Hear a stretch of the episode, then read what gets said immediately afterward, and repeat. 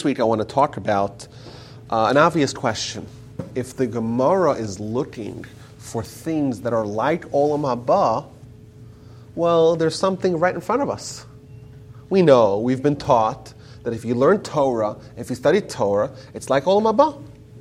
So why would the Gemara have to spend so much time to try to figure out uh, Shabbos, Olam Haba, Shemesh, the sun, what does that even mean? How is that like Olam Haba? All these very difficult, far-fetched ideas, going to the bathroom, really bizarre things. That's like Olam Haba when there's something right in front of us. Just study, study Torah, and you, you have Olam Haba. Now, how do I know that I'm right? How do we know that studying Torah is like Olam Haba? So there's an amazing Rambam Uh, in in the book of mitzvahs. The Rambam was the first to organize all of Torah, all of the six hundred thirteen mitzvahs in order. He listed them one to six hundred thirteen. And he also lists them in order of importance. The most important one, believe in God, is the first. Uh, to believe in one God, to love God, et cetera. Those are the next mitzvahs. So mitzvah number three is the mitzvah to love God. And this is, of course, very difficult for us. How do you love God? We have a hard time even understanding what God even means, much less to say that we can have an emotional relationship with God. It's a very problematic idea. And we say it every day, multiple times. You have to love God entirely, even if giving up your life for God. How how do you, what is, what does it even mean? Like, what do you do? Is there some, you know, you, you want to have a mezuzah, you make a mezuzah, put it on your door, you're done. You want to eat matzah, you chew the matzah, you're done. Shake a lulav, right? Every mitzvah, we, we it's defined. This is a mitzvah, love God. Well, how do you do it? So the Rambam asks the question, how do you do it? And he says as follows, V'zeh, shenachshov v'nitbonein. Let us think and let us ponder b'mitzvosav, in God's mitzvahs, u'ma'amarav, in God's Torah, u'pe'ulosav, and God's handiwork, Ad shenasigehu, until we get it, we recognize God. V'nehene b'hasargaso b'tachlis hahano, and we'll have the greatest level of pleasure with our understanding of God. V'zos hi ha'ahava mechuyevas. This is the requisite love. This, the first time I heard it, it I never heard anything like this. My grandfather would always talk about this Rambam. Is the Rambam here outlines a process, a formula of how to love God. Now, like we said, the biggest problem why we don't have love to individuals and certainly to God is because we don't know them. You love someone by knowing their qualities. Well, God is beyond our comprehension. It's beyond, we can't even access it. Les machshava tfisa beklal. Exactly, we see his handiwork, says the Rambam.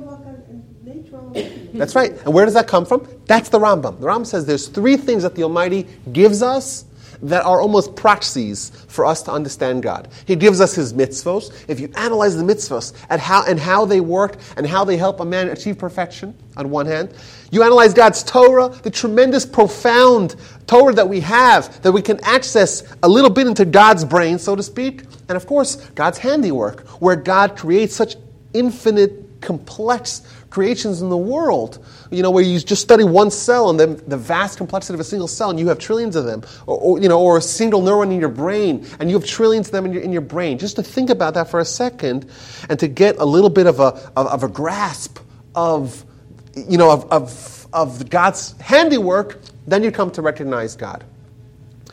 And in fact, there, there's a, there's four steps here. You have to think.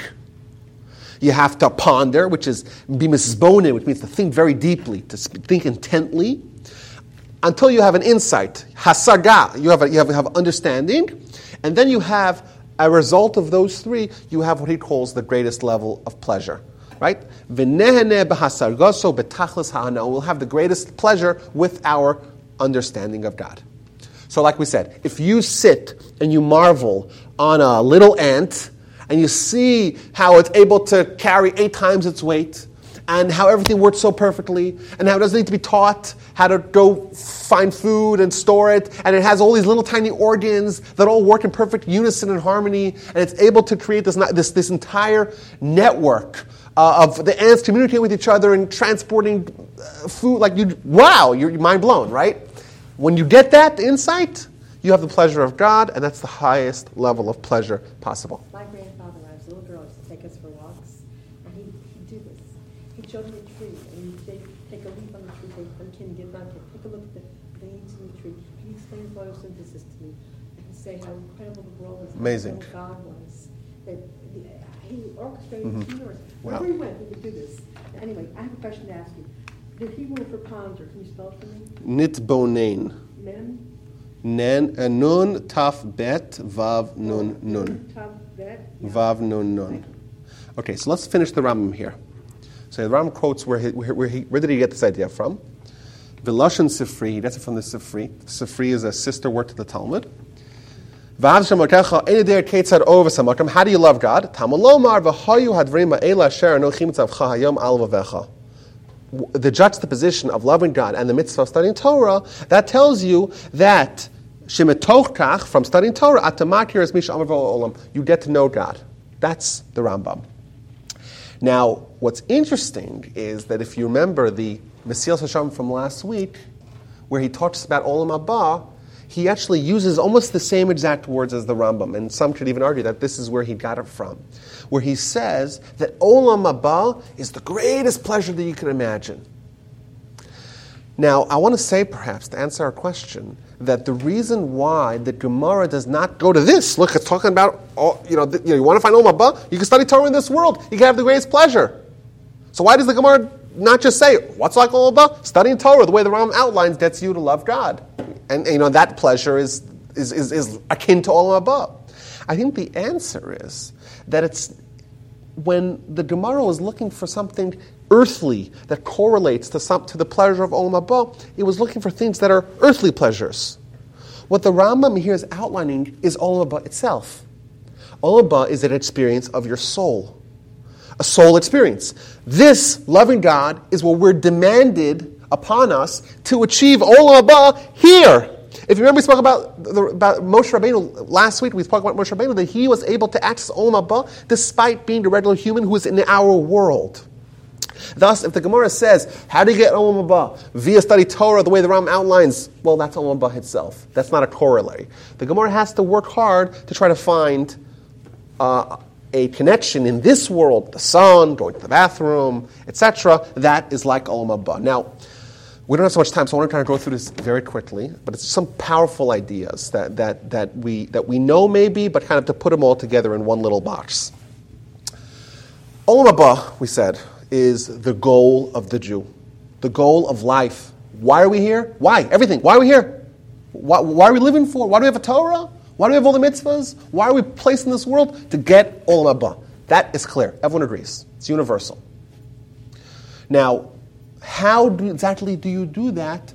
So the Ramchal tells us by doing mitzvah. So my question that I want to analyze tonight is, what about doing mitzvahs brings us to Olam Haba? You do a mitzvah, so what? You know, typically we think that if you do a mitzvah, you get a coupon. You have enough coupons, you gain access. Something like that. That's what we think. That's not why you do mitzvahs. What, what's not why you do mitzvahs? Maybe. What, so why are you supposed to do mitzvahs? No, that's not sincere. Do it to do it. Okay. Not to get Olam Haba. But as a byproduct of that, you get Olam Haba. Can we agree? Well, if that's the reason you're doing it, it's the wrong reason. I, I agree with you. The Rambam says that. No, it's, it's, not, it's not pure. I, I, I agree with you one hundred percent. Okay? And the Rambam says that even though it's not so universally agreed upon. You won't enjoy it as much if you're doing it for that reason. God wants you to be for simcha, and when you do it just purely to elevate the next person or to do something that is really from your heart, you're not, you'll really enjoy it afterward. It'll elevate you. This will not elevate you. Maybe. I, I think it's a, I think it's I think it's debatable um, whether or not doing a mitzvah um, with the intention of getting Olam Haba is considered uh, to be to be for the wrong intentions. This is a very big debate. It's not so clear. Well, it's okay to you know we're all selfish. No, no. Well, okay, that fine. Work that way. It, it's it's it's selfish, but it's for your soul. Yeah, hold Russia at shul as Shabbos. Okay, so whatever Shabbos is. It, it's an interesting question. I don't want to get sidetracked with that. It's a very interesting question. Better to do it for that reason than not do it at all. That's Or oh, it's certainly better to do it for that reason than to that your friends will think you're cruel. You're not going to have the schuss of the of the mitzvah if you do it for this reason. That's right. It's Lack of that. We, okay, fine. Maybe, maybe. Okay, so I want to I want to analyze three different approaches that that, that, that we find in Jewish sources. Um, we all know that there's six hundred thirteen mitzvos, correct? two hundred forty-eight of them are mitzvahs aseh, positive mitzvahs. Do something, right? Wear tefillin, uh, you know, uh, shape the lulav, all the various sacrifices. Or many of them are positive mitzvahs. Uh, wear tzitzis. There's a lot of mitzvahs that we are very positive mitzvahs. And then we have three hundred sixty-five negative los aseh mitzvos. Uh, now, the Talmud tells us that the reason why we have this precise number, it's not just some arbitrary number.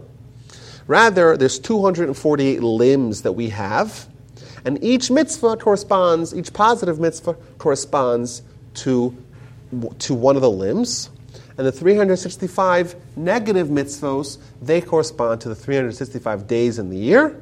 Thus, every day has one negative mitzvah, and every limb has one positive mitzvah. And in fact, if you look at the Marsha on the Gemara there in Menachos, he says that the mitzvah of believing in God corresponds to your heart, and the mitzvah of not having any foreign gods corresponds to Yom Kippur, because they are the heart and soul of the Jewish year is Yom Kippur, and the heart and soul of someone's life is uh, is their heart, and therefore they're the most important positive and negative mitzvahs, and therefore they give lifeblood, so to speak, to the rest of the mitzvahs, positive and negative respectively. That's the Maharsha.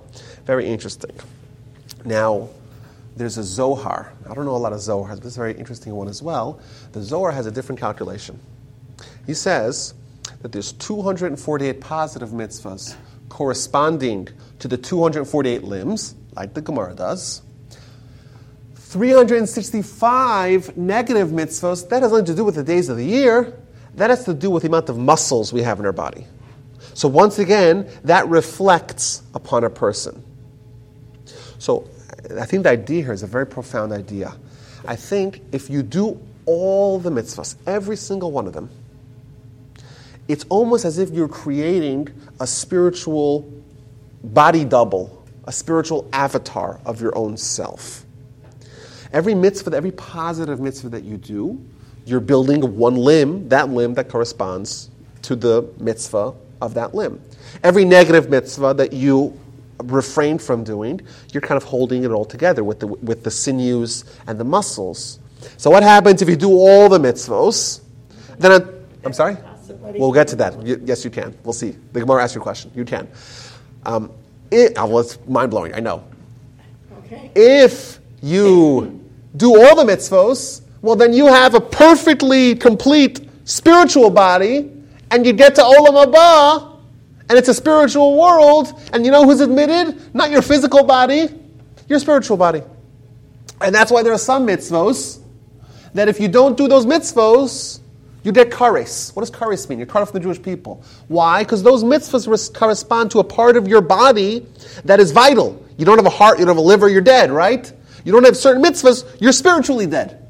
And therefore, by doing all six thirteen, you create a avatar, a spiritual avatar of yourself, and that's what you got to Olam Haba with. And by the way, if you do the mitzvahs imperfectly, well, then not every limb has to work perfectly. We know, God forbid, that so many people on dialysis in America with bad kidneys, right? They're still alive, but they're kind of, uh, you know, they're kind of suffering. Or people that have, you know, they, you know, they have to take crutches because their legs aren't working perfectly well, or whatever. Like, we don't want to be those people. But in Olam Haba, every limb is, well, how much did you put into the mitzvah? You put a lot into the mitzvah, the limb's perfect and strong and wonderful and admirable. A little bit neglecting a mitzvah, well, you might still have the limb, but it'll be lacking. If you ignore the mitzvah, then that limb will be ignored. Thus, when we look at the mitzvahs as a whole, it's not like the Imai says, let me think of uh, six hundred some odd mitzvahs, and he came up with an arbitrary number. No, it's exactly, precisely mirroring who we are. We are recreating ourselves with mitzvahs to create a spiritual body double of ourselves, and get to Olam Haba, that's who we are. And by the way, my grandfather would say like this, we know they told him Mishnah that you have to chase a mitzvah which is small, you have to chase a mitzvah which is big. Doesn't matter the size of the mitzvah. I think now it makes a lot of sense. Now that we look at a mitzvah as part of you, if I ask you, oh, do you really need five toes on both feet? Is it so important? Can you really survive with, with only four? And the answer is yes, you could, but I'm not giving up my toes or my toenails. It's all part of me. We have to feel like the mitzvahs that we're doing are creating me. It's it's not some sort of spiritual thing. I get credit, reward, coupons. No, I'm creating myself. And just like if someone said, "What's more painful, to gouge out your eye or to cut off your leg?" You'll say, "Whoa, it's me. It's don't don't do it. Don't cut off any parts." We can't ignore any parts of the Torah as well. And by the way, in the sixteen hundreds, there was a sefer called Sefer Haredim, a book called Sefer Haredim, and that book is a book about this idea. It's And actually what he does is he goes mitzvah by mitzvah and limb by limb. And he says, this mitzvah is that limb, this mitzvah is that limb, this mitzvah is that limb, and et cetera, et cetera. And thus, he's actually doing the work, the hard work of connecting every mitzvah to what spiritual limb we're building as a result. And by the way, if you look at the Nefesh HaChaim, he talks about this idea of evarim ruchaniim, that we are, we have a physical self, we have a spiritual self, and they're exactly a mirror of each other. And by mitzvahs, we are earning and perfecting and preserving our spiritual life, our spiritual body. Now, to answer your question, how do you do all the mitzvos? Says the Gemara in Menachos, I believe, uh, uh, one hundred b, I think so. I have it written down somewhere else. When someone studies the laws of an ola, it's as if they fulfilled an ola. When someone studies the laws of a mincha, it's as if they fulfilled a mincha. In fact, if you look at the morning prayers, you'll see that there's part of the prayers that most of us don't say. It's called karbanos, where we delineate the various different karbanos, different sacrifices. And then there's the punchline. We ask the Almighty, may it be the will before you that when I study the laws of an ola, it should be as if I brought an ola. And thus, we fill in the gaps of our spiritual avatar. Oh yeah, so so so women have to earn it. Like the Gemara asked that question. The Gemara in Sota twenty-one a asked the question: how do women fill in their gaps as well? So, for example, it says if they have children who do it, that works for them. If they have a husband that do, that does it for them, um, or I would dare I say, if they contribute towards other people doing it, um, like uh, like the Gemara even says that if someone teaches someone Torah, it's as if they have a child. Well, you know, so, unfortunately, some people don't have children, but if you teach Torah, there's other ways to, to, to work around that. But we are shooting for all of them because we want to be complete in Olam Haba, and we also want to do mitzvahs as best we can, and thus we get to Olam Haba as perfect as possible. That's the first way mitzvahs bring us to Olam Haba. What about the second way? It sounds like it sounds pretty hard. You got to do all the mitzvahs. What about the mitzvahs you don't do perfectly? It's really a long a life of work to try to get to Olam Haba, to do all the mitzvahs, to fulfill everything the Almighty wants for us in its best uh, and highest and greatest fashion. What about, you know, us? You know, how, how do we make? How, how do, are there any shortcuts to Olam Haba? The answer is yes. This is a nice little loophole to know. There are shortcuts. In fact, the Talmud in the book of Avodah Zarah on page ten, page seventeen, and page eighteen gives three stories about three different individuals who were able to kone olamo bisha'a achas, were able to earn, to buy their world, to buy Olam Haba in one hour. How so? So the Gemara gives three stories. I'll give you, uh, for example, one of them. Uh, one of them is the story of a of an advisor to one of the Caesars. And the Caesar says, I want to get rid of the Jews. I'm fed up with the Jews. I want to kill them all. And he asks his counsel, he says, if someone has a wart on their foot and it's bothering them, what do they do? Should they suffer or should they try to re- remove it? So they say, remove it. Okay, I'm killing the Jewish people. They're irritating me. I want them out. So uh, this guy, Katir Bar Shalom, pipes up and says, wait a minute. Two things. First of all, he quotes a verse. The verse says, you can't get rid of the Jews. No matter what you try, nothing will work. So you won't be successful. And B, what's going to be with your legacy? You're going to be the Roman emperor who, who killed his own citizens? You can't do it. So he puts up a convincing argument, and the Caesar says, you know what, I agree. I'm not going to kill the Jewish people, but you, I am going to kill. Why? Because you spoke up, and you... You know, you, you had a convincing argument that beat the that beat the king. That's you're dead.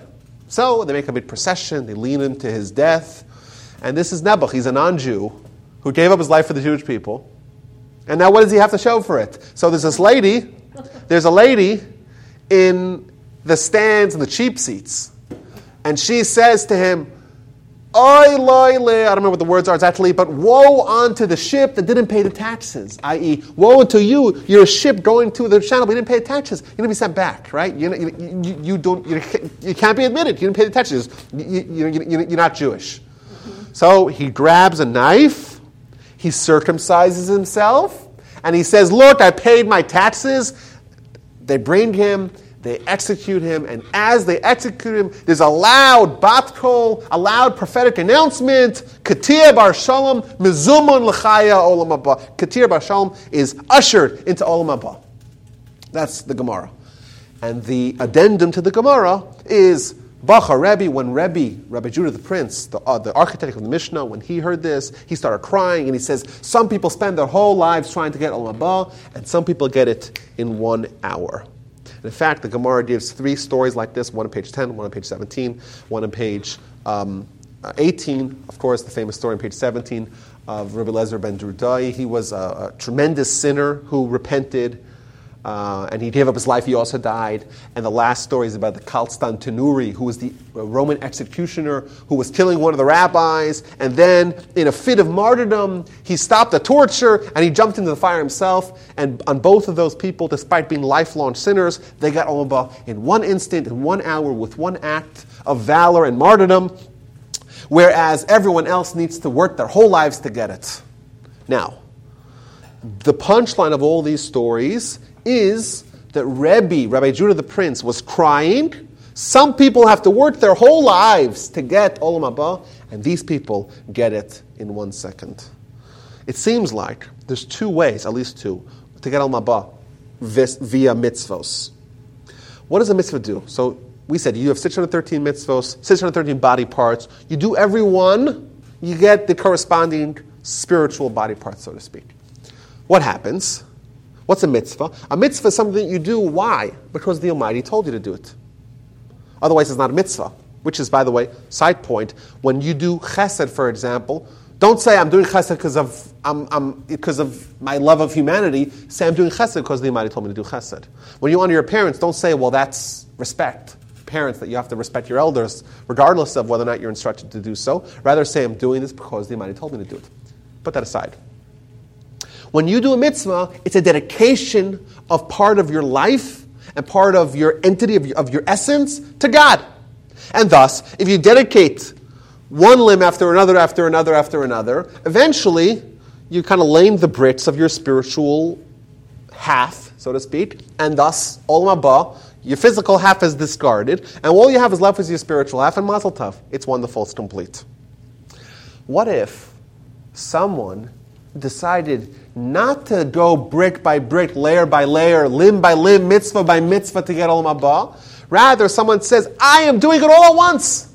I'm not dedicating my life bit by bit by bit by bit. I'm dedicating my life in one fell swoop, with one dedication to the Jewish people, with one dedication to tshuva, to repentance, with one dedication to Kiddush Hashem, whatever it is, but it's something that I'm going to give my entirety of my life, all six thirteen at once. Yesh Kone Olam B'Shal Achaz. And that's why, as Jews, we're encouraged to be ready to give up our life any second. Do you know why? The Rambam tells us, people that give up their lives, these are the holiest people. You know why? Because we don't have to say, well, did they do all the mitzvahs perfectly? I don't know. Let's examine. I saw him talking with his tefillin on. Maybe that limb isn't perfect, right? All, we don't have those kinds of questions about someone who gave up their life for God and for Torah and for the Jewish people. Why? Because we know that their entirety of the act of dedication was complete because they died, so to speak, in uh, within doing the mitzvahs. And I, I gave a little little piece of kind of a feeling that I had um, recently.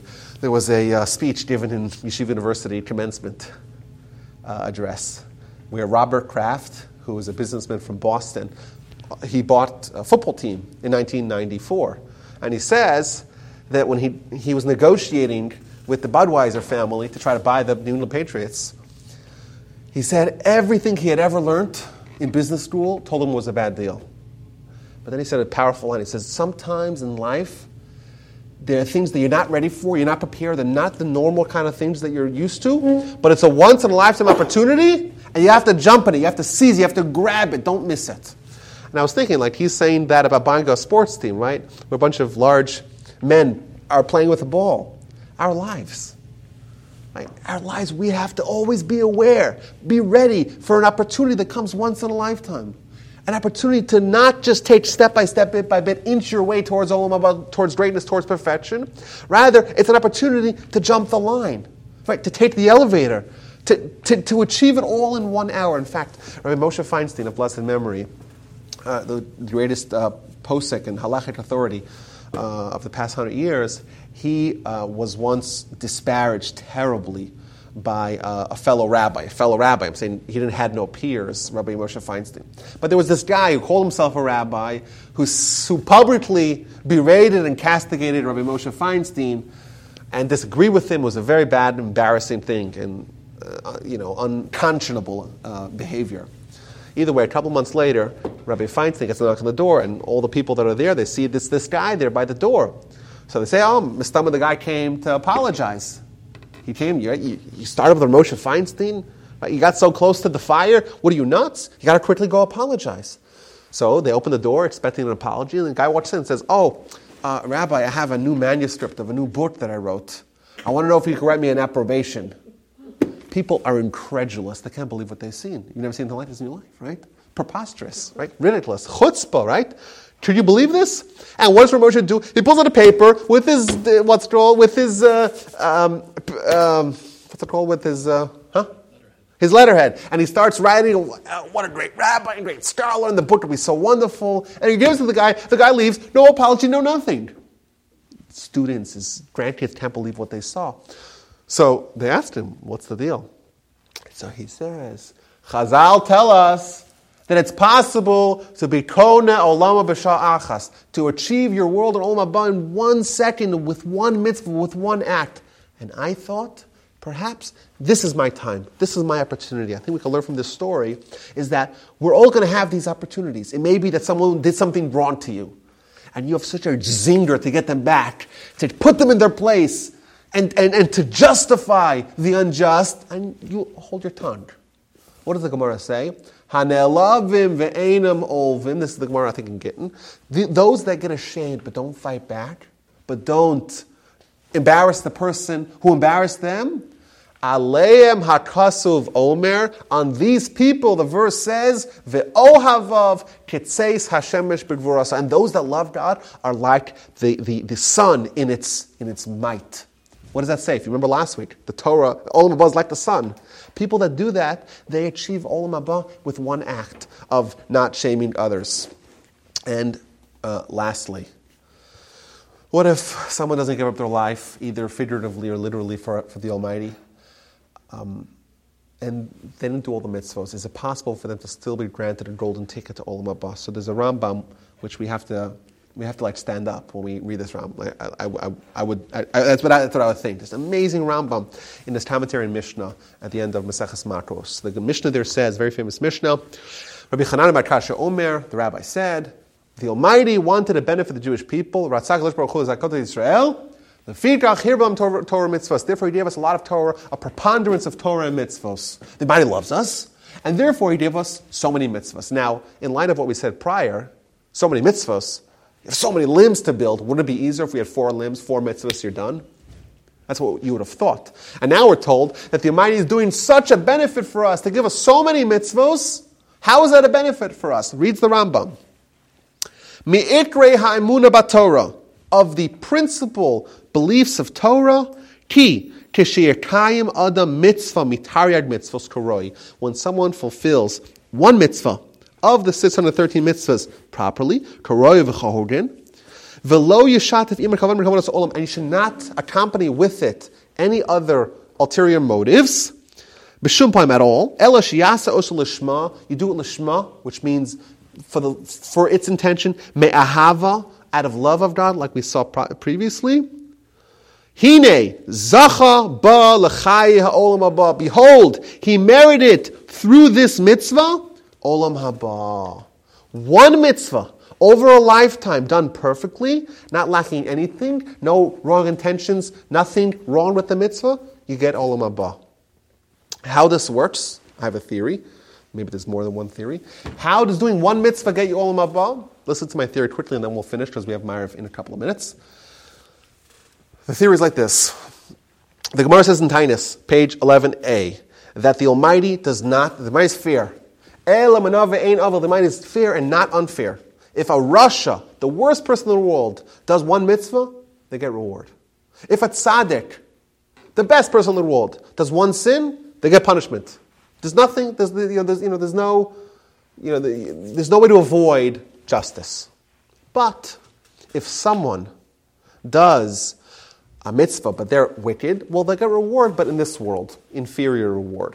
Someone does a tzaddik who does one sin, he gets his punishment in this world because it's also inferior punishment. Perhaps the Rambam is saying like this.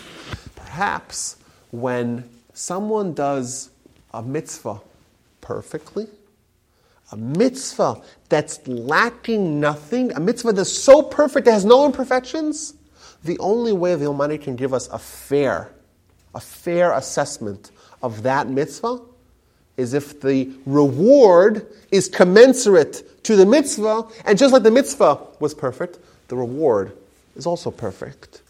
It's not possible to have perfect reward in Olam Hazeh. Doing one mitzvah perfectly, you guarantee yourself a golden ticket to Olam Haba. Now, there's more to say on that. Uh, but either way, to us, I think it's very refreshing to know that there's so many mitzvahs, and as Jews, we try to do as many mitzvahs as we can, but even, but also with the correct motivations and intentions to do mitzvahs correctly and perfectly. And doing one mitzvah will grant us eternal life. Thus, we can say that there are at least three, maybe even four ways to get Olam Haba. You get Olam Haba studying Torah, like the way the Rambam tells us. You get Olam Haba straight up, like Moshe Rabbeinu was able to live in Olam Haba. Or you do all the mitzvahs, and you have all your corresponding limbs. You do one mitzvah of giving up your life, do, doing the totality of your existence for God, for Olam Haba, you get Olam Haba. And lastly, one mitzvah, but the mitzvah is not done with any imperfections, rather it's done perfectly. With that, says the Rambam, you'll merit Olam Haba. I wish everyone much, much success in their pursuit of Olam Haba. This world is merely a corridor to next world, which is Olam Haba. Let's make sure that we do our work in the corridor correctly to earn a slot, a coveted slot, in the select fraternity that merits Olam Haba. And thank you all.